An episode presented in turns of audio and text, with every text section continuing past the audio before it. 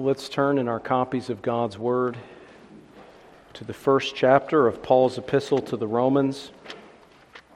Romans chapter 1, verses 18 through 32. Romans 1, beginning in verse 18. Let's listen now to the inspired Word of God. For the wrath of God is revealed from heaven against all ungodliness and unrighteousness of men who suppress the truth in unrighteousness. Because what may be known of God is manifest in them, for God has shown it to them. For since the creation of the world, his invisible attributes are clearly seen, being understood by the things that are made, even his eternal power and Godhead, so that they are without excuse. Because although they knew God, they did not glorify him as God, nor were thankful, but became futile in their thoughts, and their foolish hearts were darkened. Professing to be wise, they became fools and changed the glory of the incorruptible God into an image made like corruptible man, and birds, and four footed animals, and creeping things. Therefore, God also gave them up to uncleanness in the lusts of their hearts, to dishonor their bodies among themselves, who exchanged the truth of God for the lie, and worshiped and served the creature rather than the Creator, who is blessed forever. Amen. For this reason, God gave them up to vile passions. For even their women exchanged the natural use for what is against nature. Likewise, also the men, leaving the natural use of the woman, burned in their lust for one another, men with men, committing what is shameful, and receiving in themselves the penalty of their error, which was due. And even as they did not like to retain God in their knowledge, God gave them over to a debased mind, to do things which are not fitting being filled with all unrighteousness, sexual immorality, wickedness, covetousness, maliciousness, full of envy, murder, strife, deceit, evil mindedness.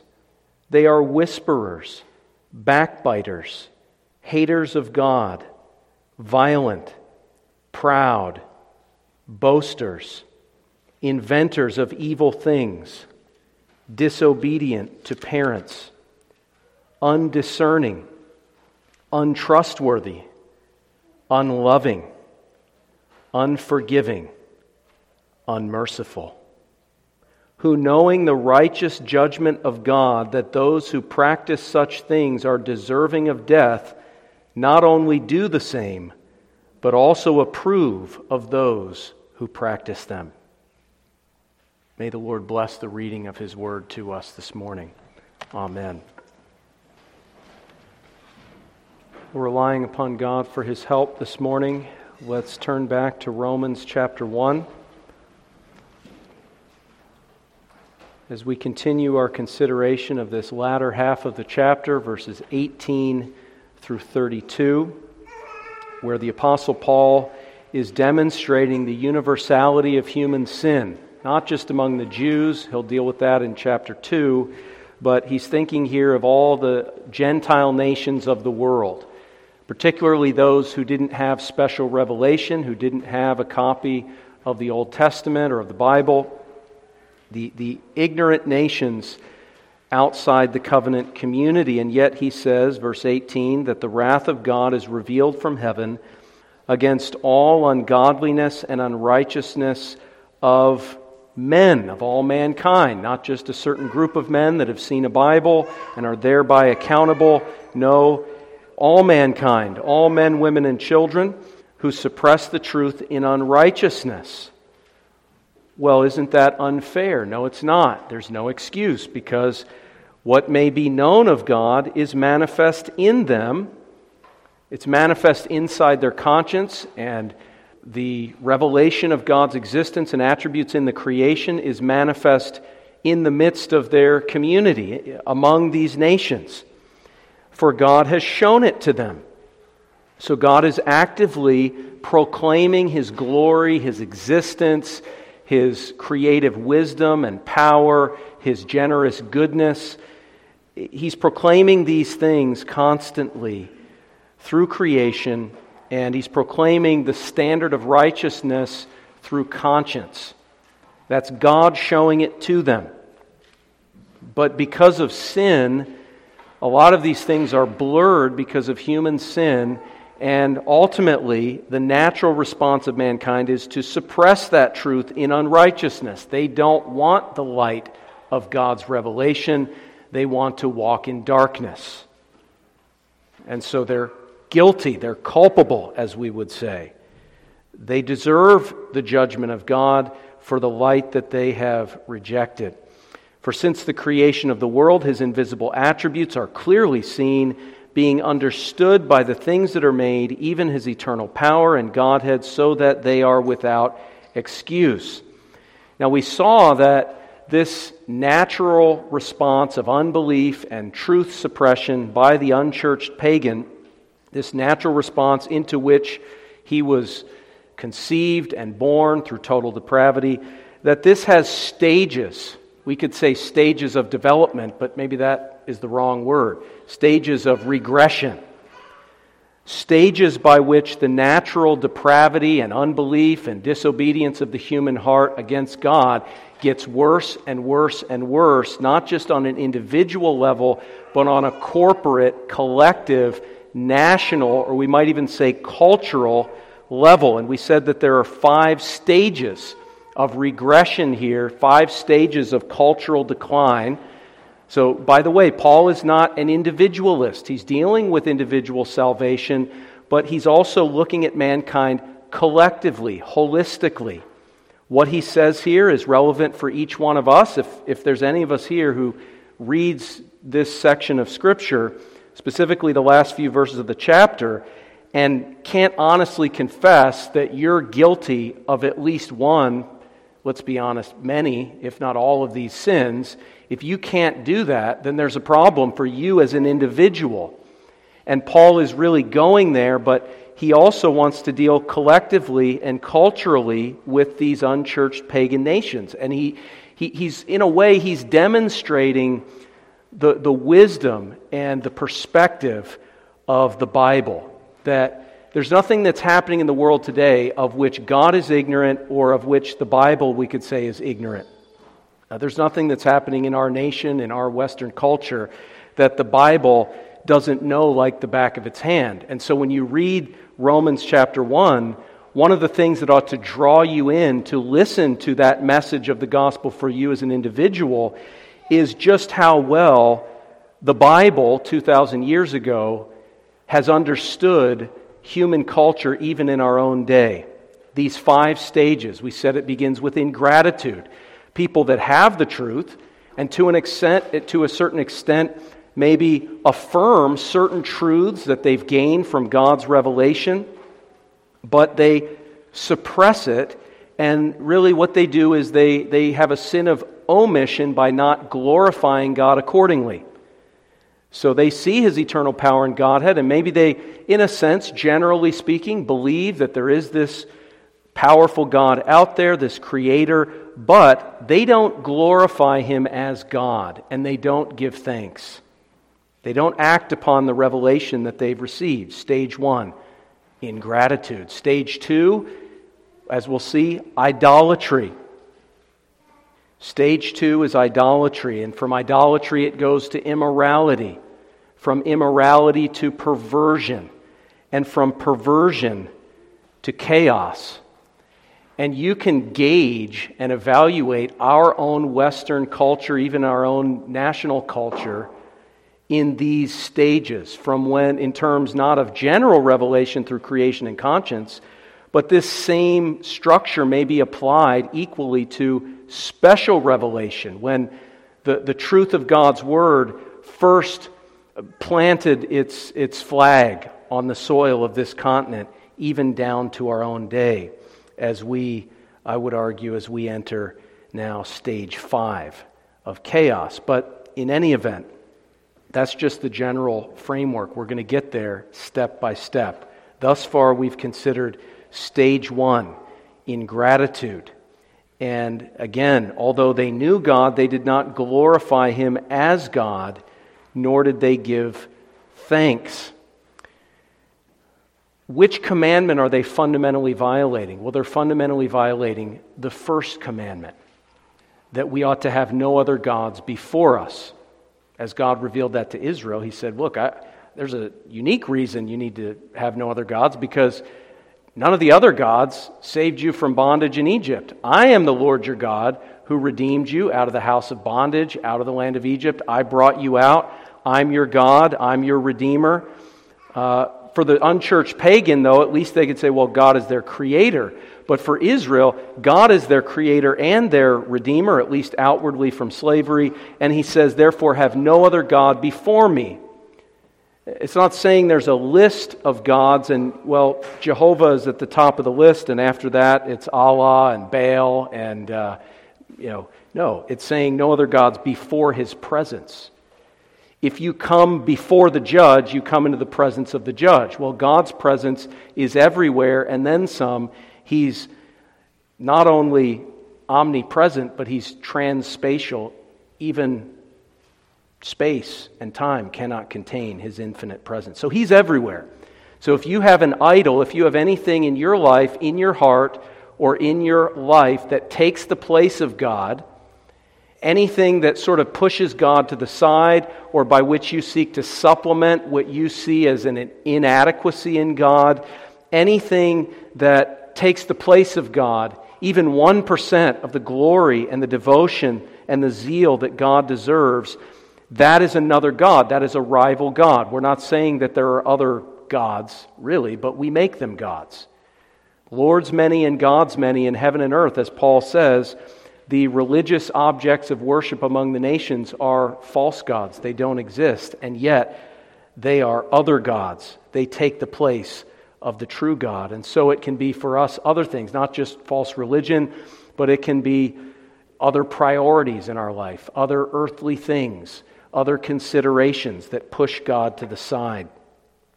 Well, the first commandment requires us to glorify Him as God and to give thanks to Him, to attribute all goodness to Him. And because the stage one ungrateful recipients of revelation failed to respond in that way to the revelation, they moved to stage two.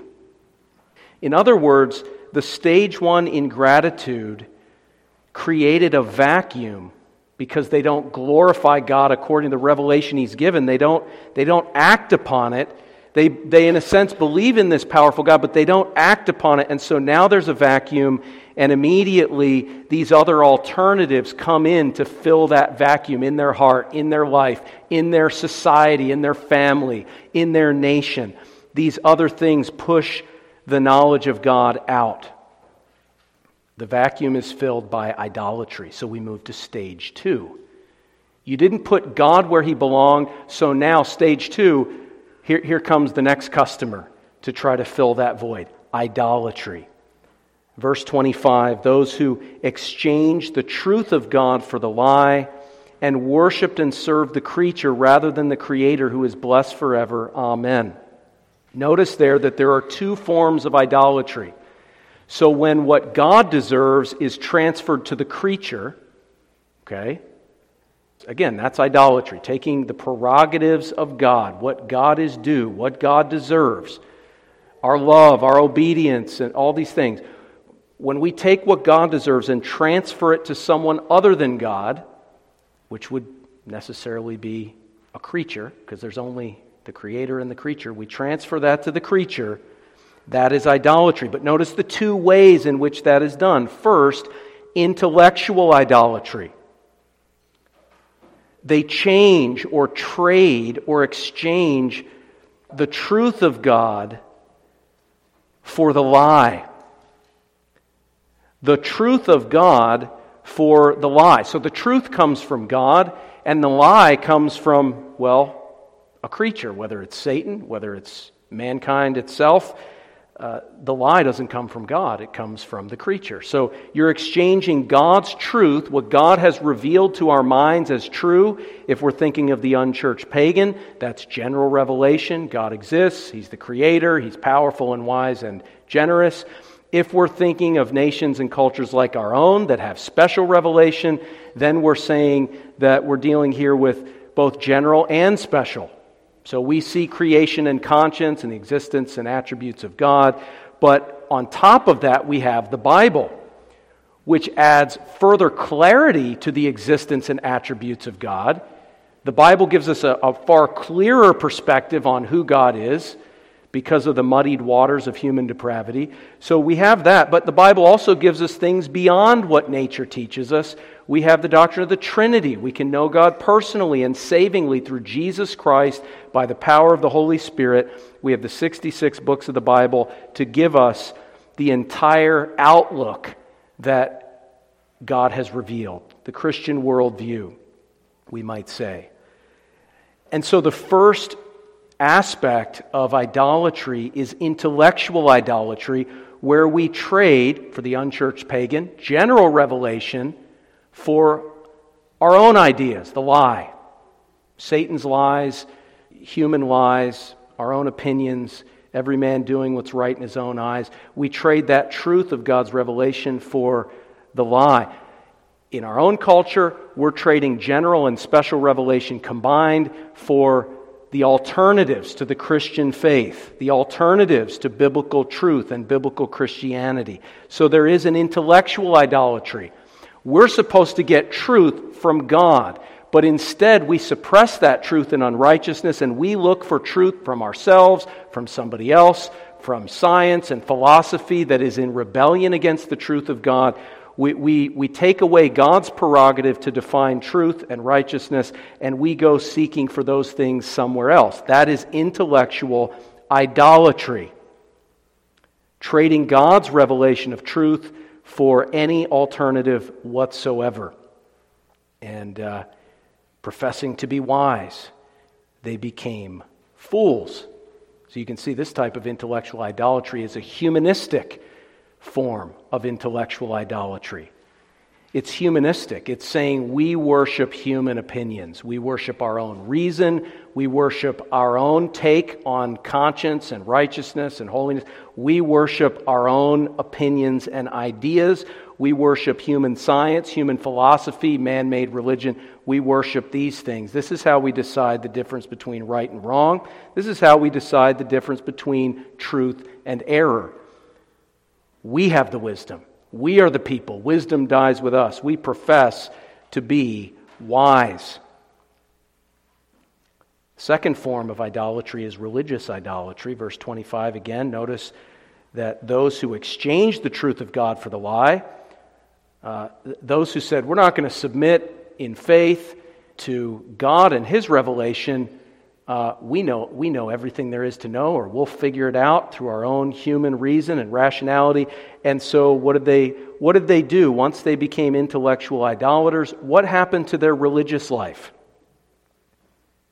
They worshiped and served the creature rather than the Creator who is blessed forever. Amen. So, it's the intellectual idolatry that leads to the religious idolatry. Once you think you're smart enough to figure it all out, pretty soon you're going to apply that to your religious life and say, well, who decides how, who God is and what He's like and which parts of Revelation we should take seriously and which parts are on the cutting room floor and who, who decides how God is to be worshiped and how His church ought to function? Well, that's us.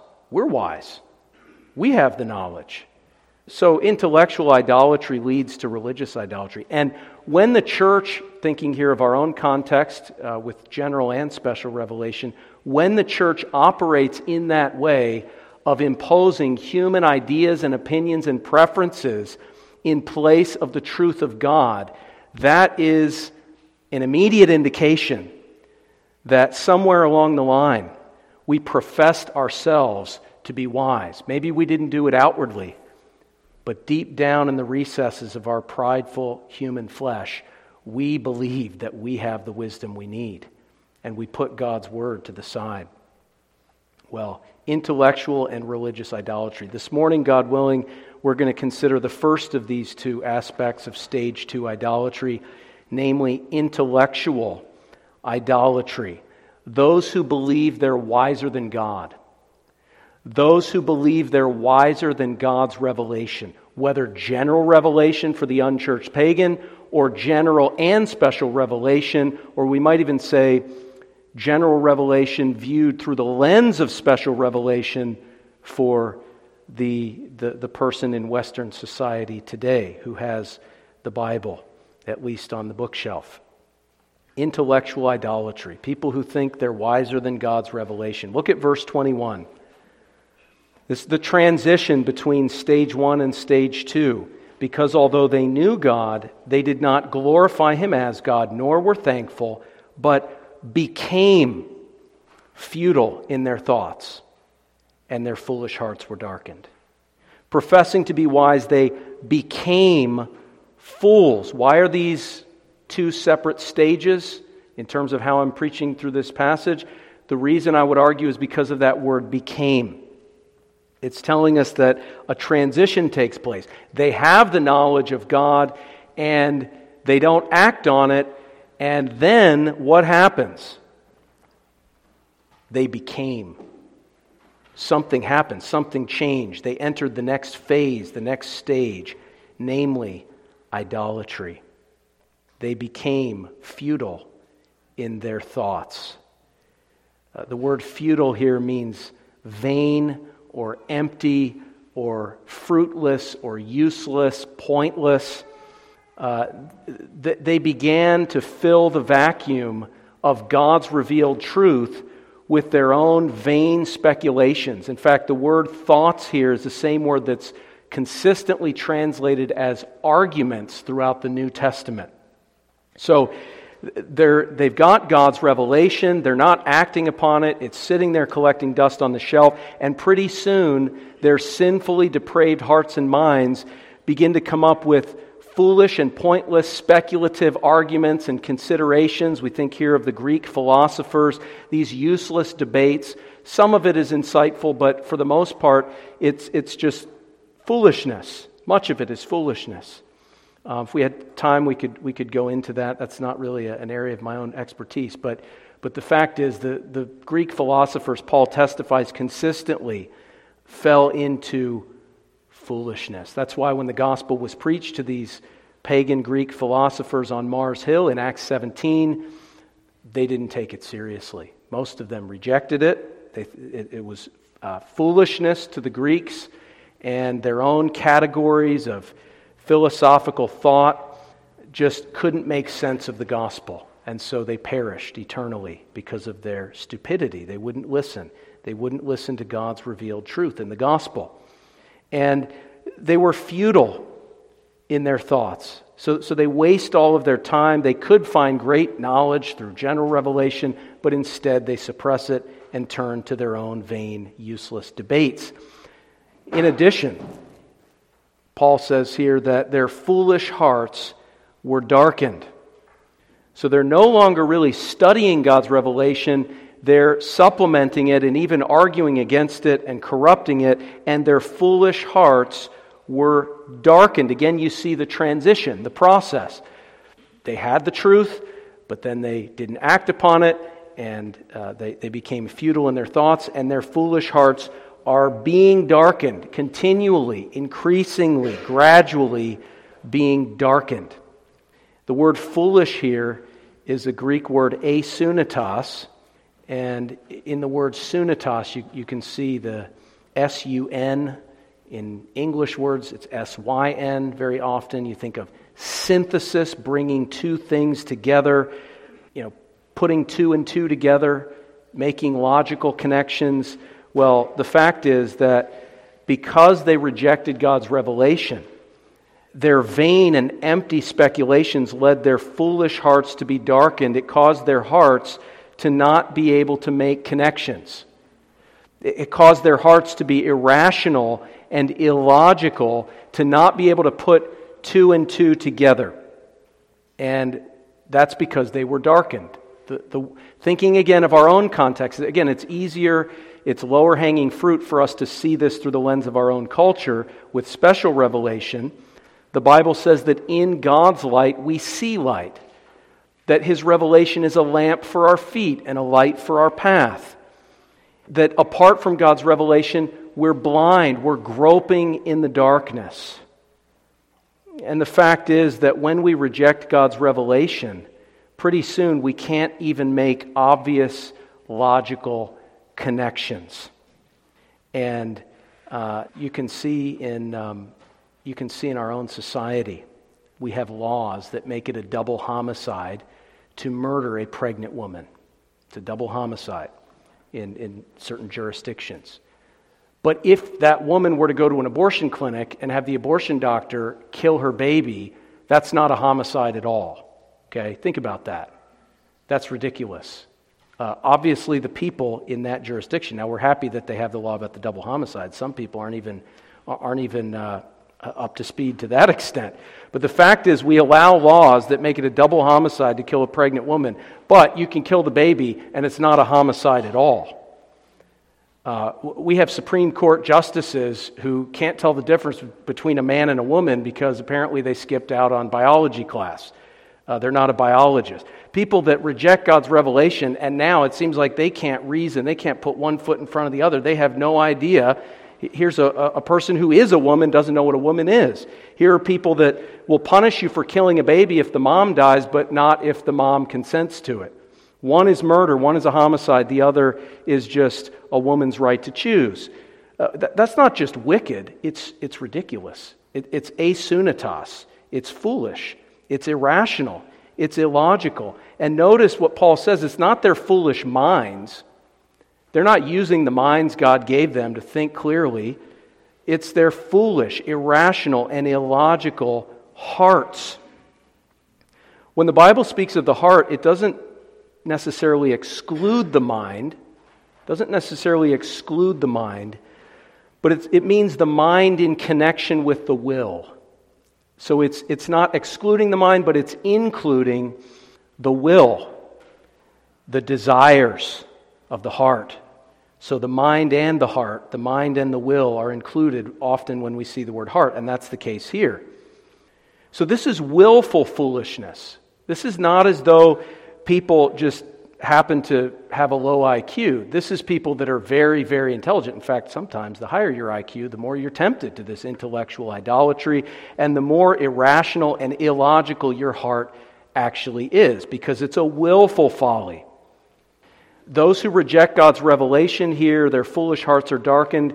And it's, it's in a sense, they, they can't connect the dots because they won't connect the dots. Men prefer darkness over light. They don't want to know the answer, and so they end up just reaffirming in their own academic echo chambers what they wanted to believe all along. The same people that say, oh, y'all are Christians because you were raised that way. Well, a lot of us here weren't. Um, but we can say in our society, y'all are secular humanists because you were raised that way, and it's actually true. Look at the curriculum in the schools. The people who believe the intellectually idolatrous religion of secular humanism believe it because they were raised that way. Um, so, really, there, there, there's not a lot of intellect involved. It's actually people are just conditioned and their sinful nature kicks in and their foolish hearts are darkened. Um, the Bible tells us, by the way, that the opposite of foolishness is wisdom, and the beginning of wisdom is the fear of the Lord. If you think about that, the beginning of wisdom is not actually an intellectual thing.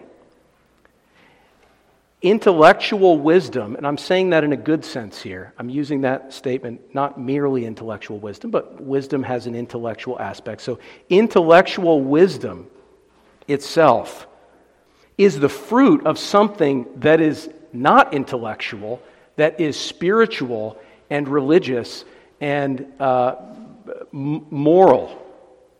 True wisdom begins with the fear of the Lord. True wisdom is a person who is wise enough to start with God, wise enough to believe God, to believe what his revelation says in creation and conscience through the lens of Scripture.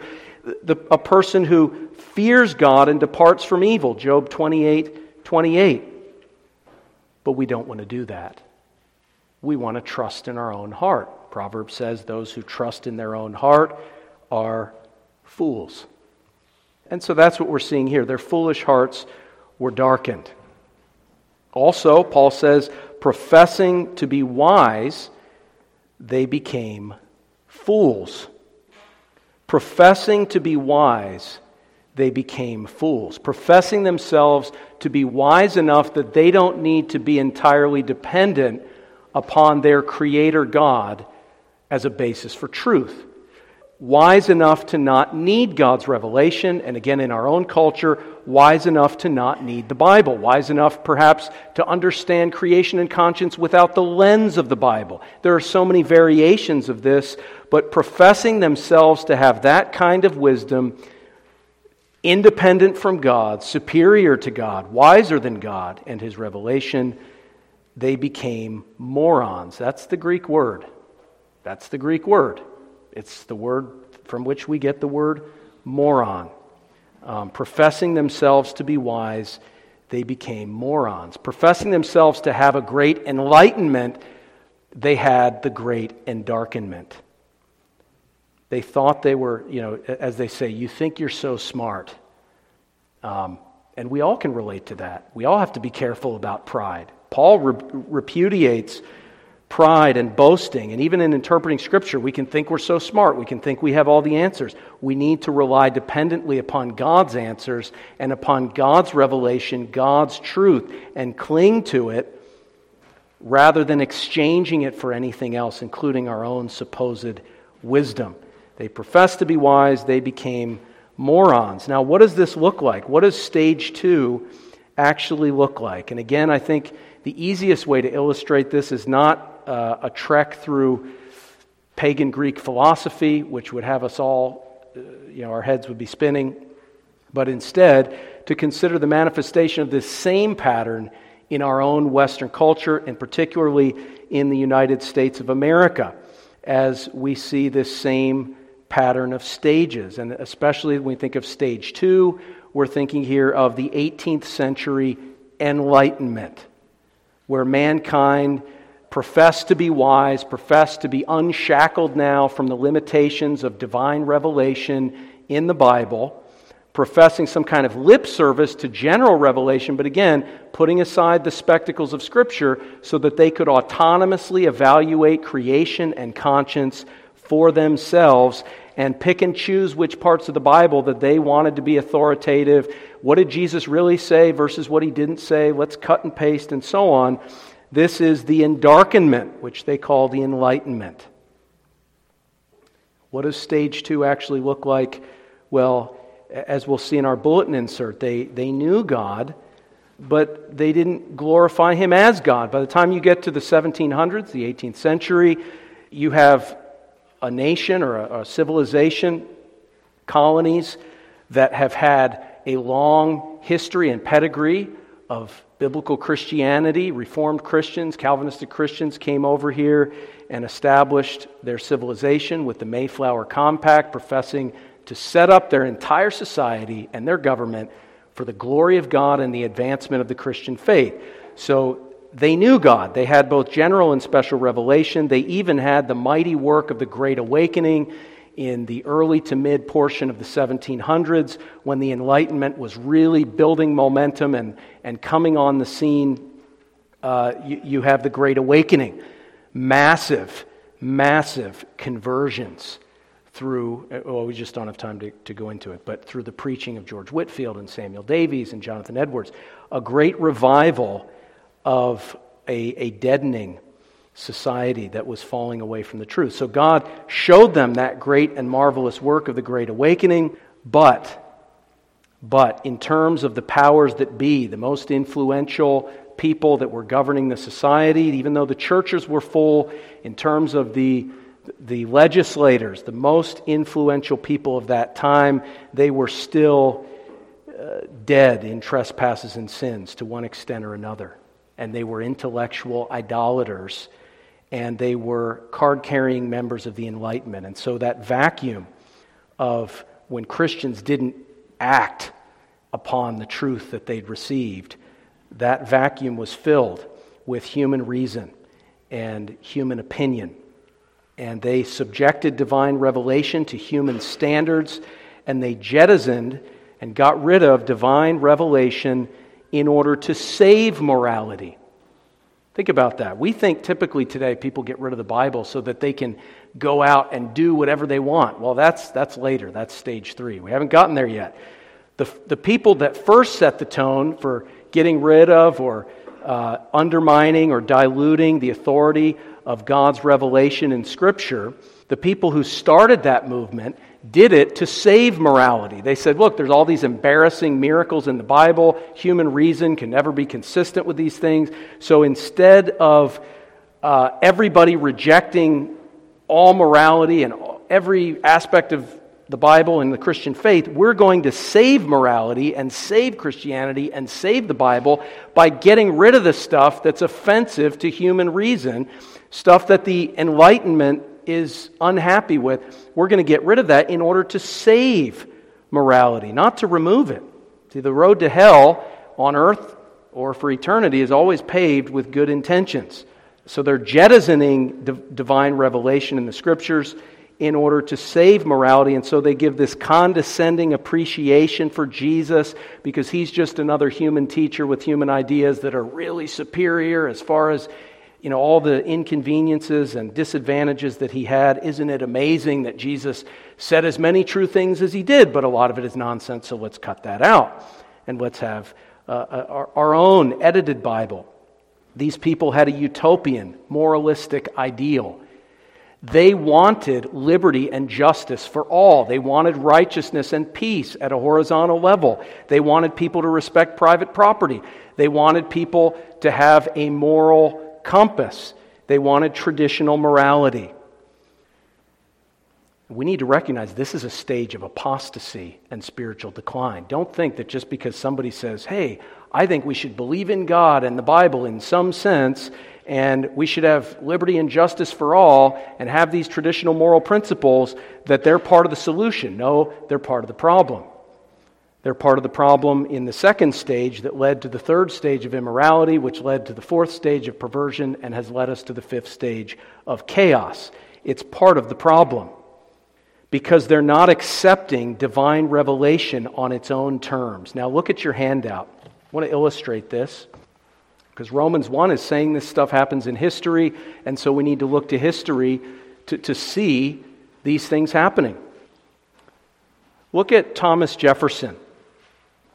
Look at Thomas Jefferson. In the uh, first quotation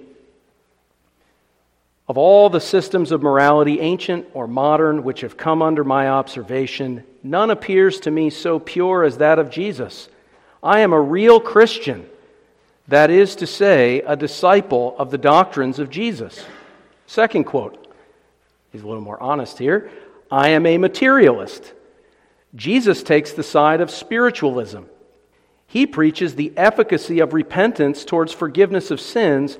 I require a counterpose or counterbalance of good works to redeem it, etc., etc. So I'm a disciple of Jesus, but I believe that if there's any future reward, it's on the basis of works, not on the basis of repentance and faith in Christ.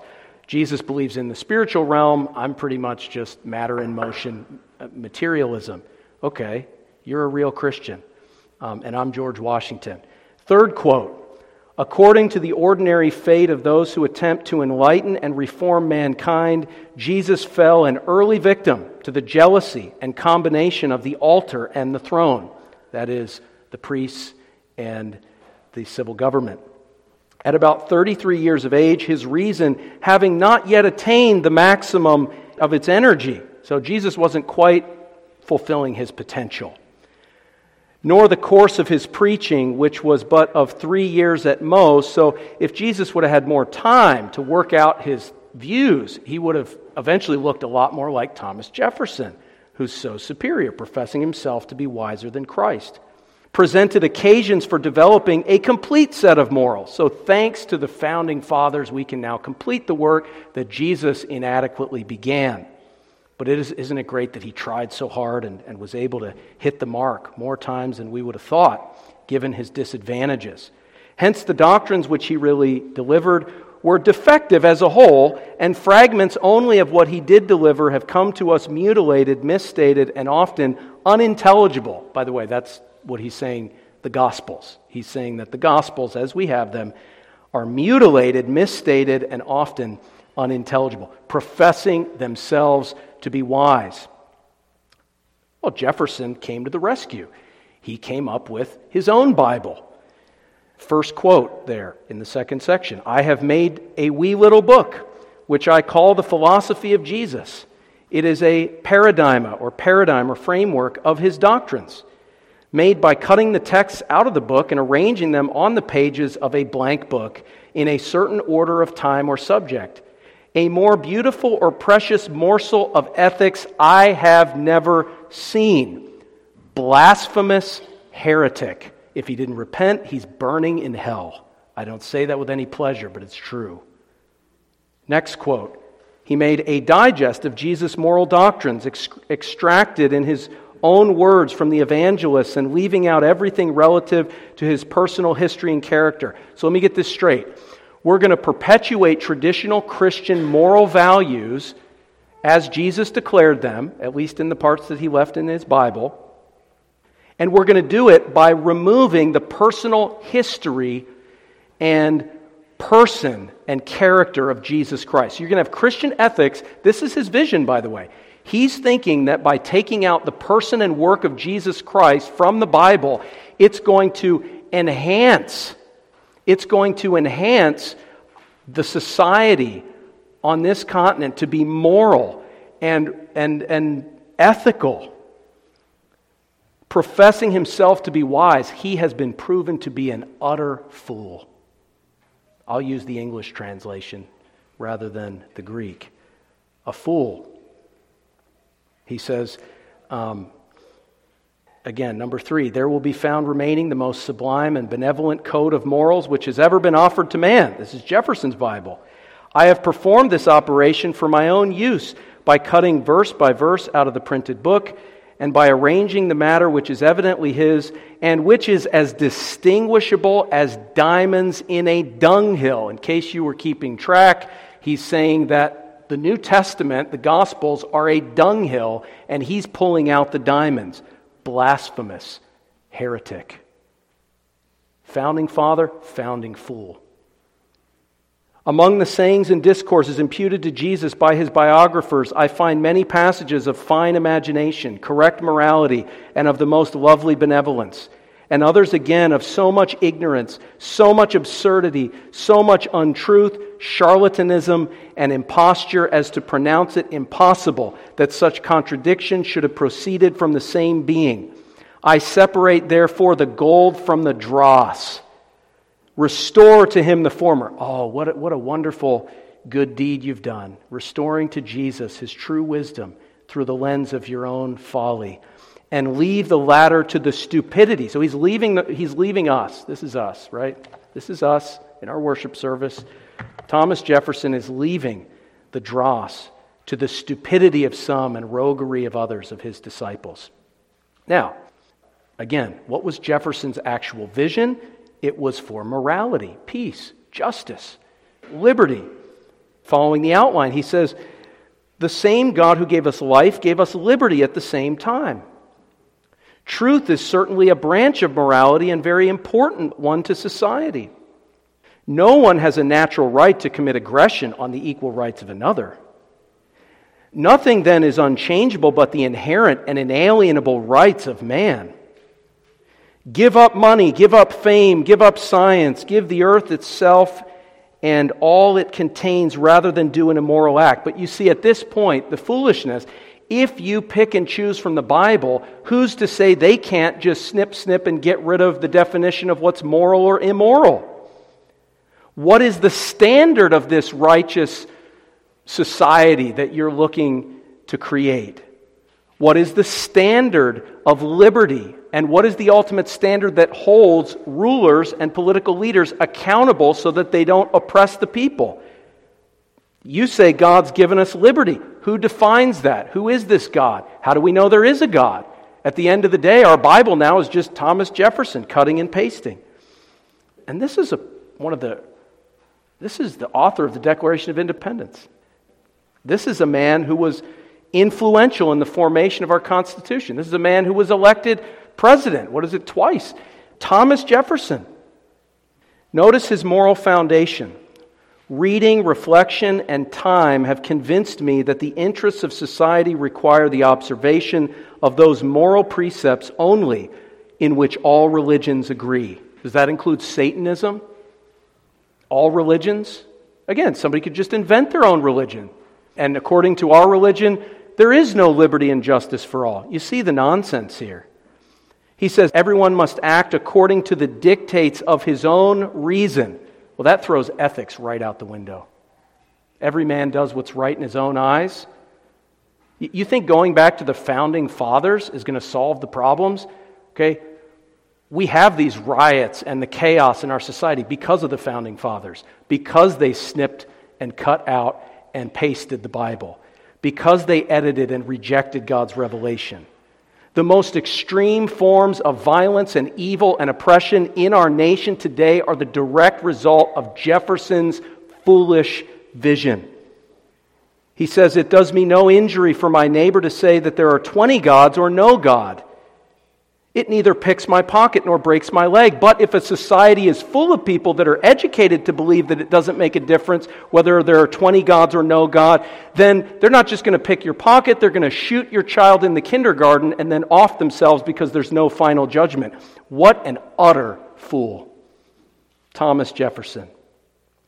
He says, Taste cannot be controlled by law. We must resist at all costs any attempt to regulate our individual freedoms and to legislate our personal morality. So, morality is just a matter of taste. Abusing children, well, that tastes good to one person and not to another. Nobody has a right to enforce their own personal moralities. Big surprise, my friends. Stage five grows out of stage two. His vision for America, the day will come when the mystical generation of Jesus by the Supreme Being as his father, the virgin birth, in the womb of the virgin, will be classed with the fable of the generation of Minerva in the brain of Jupiter. But may we hope that the dawn of reason and freedom of thought in these United States will do away with this artificial scaffolding and restore to us the primitive and genuine doctrines of this most venerated reformer of human errors, Jesus. His vision is that we reject the virgin birth of Christ, and that's going to advance the moral teachings of Jesus Christ. And people aren't going to be selfish, living as if they're their own God now that you've taken out the true God. No, they're going to be loving and altruistic and unselfish, and just like you see in our society today. I mean, it, you see, it worked. It worked, except not. we could look at Benjamin Franklin, you can see the same heretical beliefs and foolish utopian vision here. James Madison, of whom some people try to deny that he was a deist. Uh, Franklin, Franklin, was not technically a deist, but um, he did reject the person and work of Christ. He, he was a heretic. Uh, James Madison, it's questionable, but what he did argue for was this in terms of the nation. He said, Who does not see that the same authority which can establish Christianity in exclusion of all other religions may establish with the same ease any particular sect of Christians in exclusion of all other sects? So, God can't be the God of our nation, Christ can't be the king of our nation. The Bible can't be the basis of our national ethic and our national laws because the same authority that would do that and recognize that civil government is a servant of the true God of the Bible for good, the same one who could exercise that authority could turn and make the Methodist, you know, you, you have to be a Methodist or we're going to burn you at the stake. Okay, that's his argument. It's an argument from abuse. The same argument says we shouldn't punish people for murder because once you give the government authority to punish anybody, they could start punishing you for you know, helping a little old lady across the street. It's, it's, any institution can be abused. So I guess we shouldn't have any institutions. We shouldn't have parental authority. That can be abused. We shouldn't have governmental authority. That can be abused. Or we should just leave religion out, and that couldn't possibly be abused. You've actually taken out any court of appeal beyond the civil government to deal with abuse. And so government is abusive by definition because it, the Supreme Court is now the Supreme Court against whom there is no court of moral or ethical appeal. So, how's that working out for James Madison? I don't know. But it's not working out well for our nation. And you can read the, the quote from John Adams where he denies that Calvinists are true Christians. Um, you know, only heretics like John Adams are true Christians. So, my friends, the solution to the problems of our nation is not a return to the founding fathers. Stage two might seem appealing compared to stage five, but stages three through five follow logically and necessarily in the providence and judgment of God from stage two.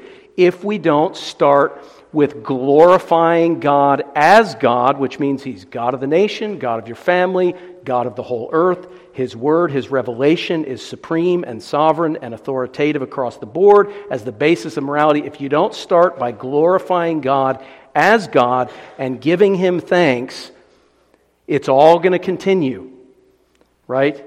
Uh, Israel's repentance was not, well, in the days of Ahab, we're going to repent and go back to the days of Jeroboam. No, you need to go back to the days of David. If you're a fornicator, we're not calling you to repent and go back to the days of pornography. We're calling you to repent and go back to righteousness, purity.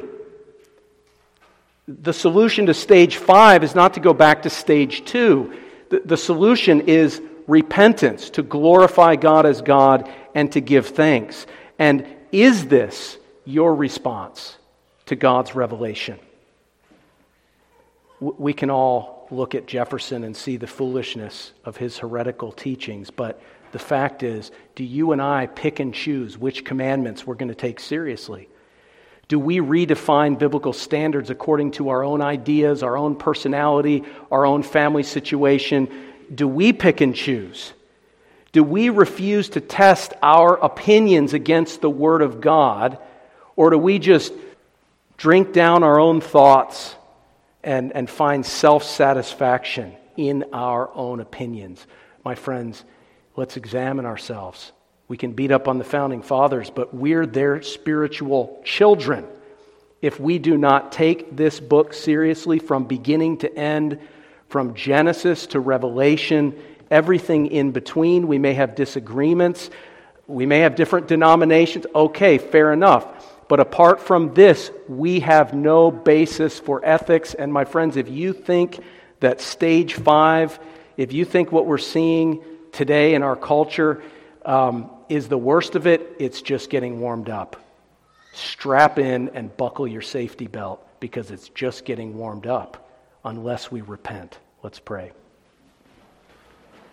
Gracious Heavenly Father, we give you thanks and we glorify you as God, while at the same time confessing that we have not done these things in the heartfelt and holistic way that you require.